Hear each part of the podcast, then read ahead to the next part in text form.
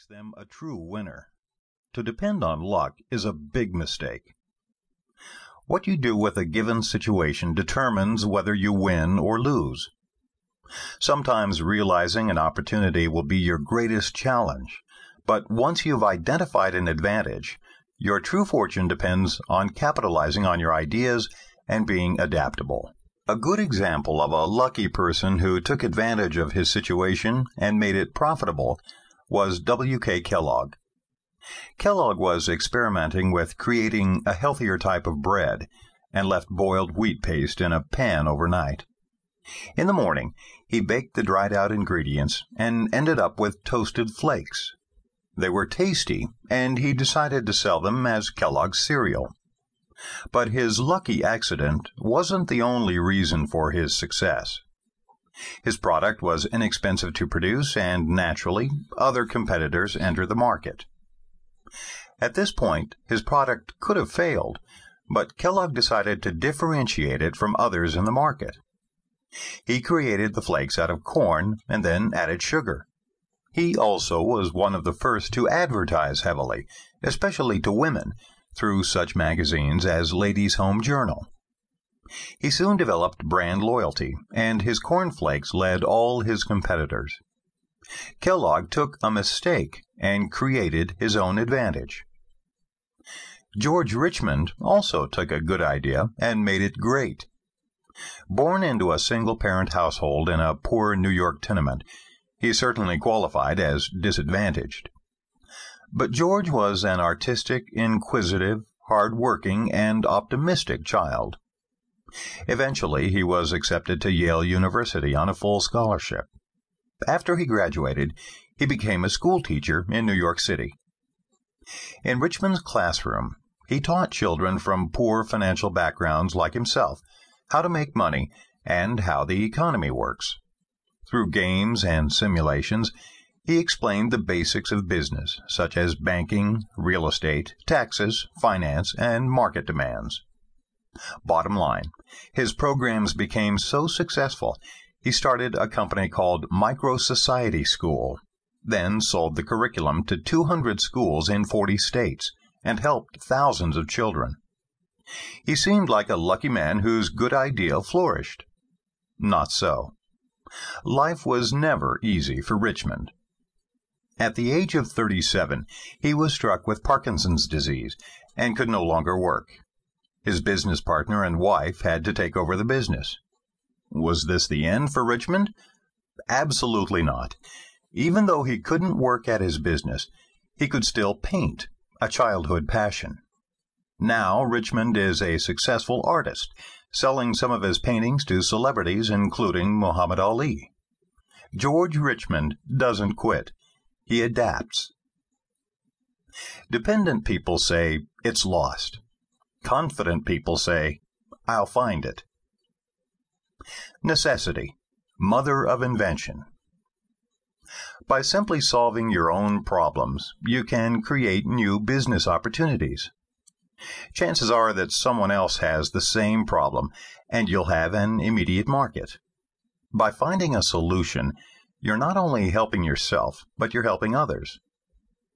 Elisha Otis enjoyed solving problems. Does his name sound familiar? Next time you're in an elevator, look on the wall next to the door, and you'll probably see his name, the name of his company, Otis Elevator. Raised on a farm, Otis did not like most of the work and spent most of his time trying to improve the family's equipment. Eventually, he moved to New York and became a mechanic. He worked on many projects, always trying to invent a better product. If one idea failed, he'd move on to the next one. Otis was especially interested in freight elevators. In the early 1850s, he worked on making them safer and more practical. At the time, elevators were used to lift lumber or construction materials. If the rope broke, the materials in the elevator came crashing down. These accidents were costly, so Otis developed an elevator that would stop itself. Surprisingly, no one seemed impressed by his new invention, so he decided to attract attention by demonstrating it at the 1854 New York World's Fair. Standing on an elevator lift, workmen hoisted him 30 feet above the ground. Dramatically, Otis cut the rope. The audience gasped, expecting him to fall to his death. But his invention stopped his fall, and the orders poured in. In the year 2000, Otis Elevator had over $6 billion in sales. Finding opportunity is easy. Just look for mistakes. During World War II and the Vietnam War, GIs had to solve their problems quickly and accurately. Their ingenuity saved their lives while fighting in the combat zones.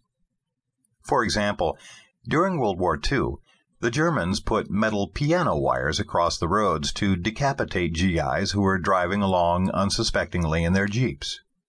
When others heard about this gruesome tactic, it didn't take long for the Americans to modify their vehicles with metal poles. The poles snapped the wires before they encountered the traps. In Vietnam, Many were killed and wounded when shrapnel from landmines exploded underneath their vehicles. Solution: place sandbags on the floor of the trucks and jeeps. It worked. Rocket-propelled grenades presented another problem. Answer: put hurricane fencing around the vehicles, creating a cage. Miraculously, the grenades would bounce off and hit the ground. Adaptability and necessity saved many lives. These solutions were so effective that they were used on Humvees during the Gulf War. The most significant trait of losers is they don't recognize opportunity. Venturing releases creative instincts and energy. Venturing into new territories or directions is challenging, but the rewards can be great. Most of the time, we don't like change and are more comfortable with what we know but forcing yourself to leave your comfort zone can be worthwhile and profitable. Growth and improvement come only if we continue to learn by observing our environment, asking questions, and studying new ideas. Successful people are lifelong learners. They want as much knowledge as they can get to improve their lives and are always curious. Thomas Jefferson set a high standard for all of us. He took notes on his daily observations. Every morning he spent hours writing and researching his ideas. He wrote observations when he traveled abroad and brought that information back to the United States. He also detailed the small things in his life, like how well certain plants grew and the type of seeds he used. He was always experimenting. Jefferson believed idleness was his enemy in a letter to his daughter, he said crisply, It is wonderful how much may be done if we are always doing. Jefferson's heritage is unsurpassed. He wrote our Declaration of Independence in 1776, was elected the third U.S. President in 1801, and founded the University of Virginia in 1825. Be thankful for what you don't know. Only in discovery will you find opportunity. Venturing solves problems and creates new opportunities. James Naismith's innovative thinking led to a sport that is enjoyed by more than 300 million people worldwide. In the late 19th century, football was dangerous and sometimes deadly. Athletes didn't wear helmets or safety equipment. Naismith was an athlete who was discouraged from playing football by his friends and family, but wanted to be involved in sports all year round.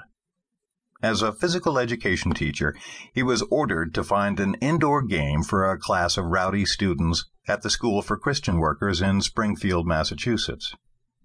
First, he tried bringing lacrosse and soccer inside. That didn't work. So he decided to try something completely new and without as much physical contact. He found a medium-sized rubber ball, nailed a bottomless peach basket to a wall, and called the new game basketball. In his lifetime, Naismith didn't spend a lot of time coaching, but tried to bring sports into young people's lives. He believed athletics helped teach goal setting, ethics, and teamwork. He also stressed safety and made the first football helmet. Many people believe his concerns about safety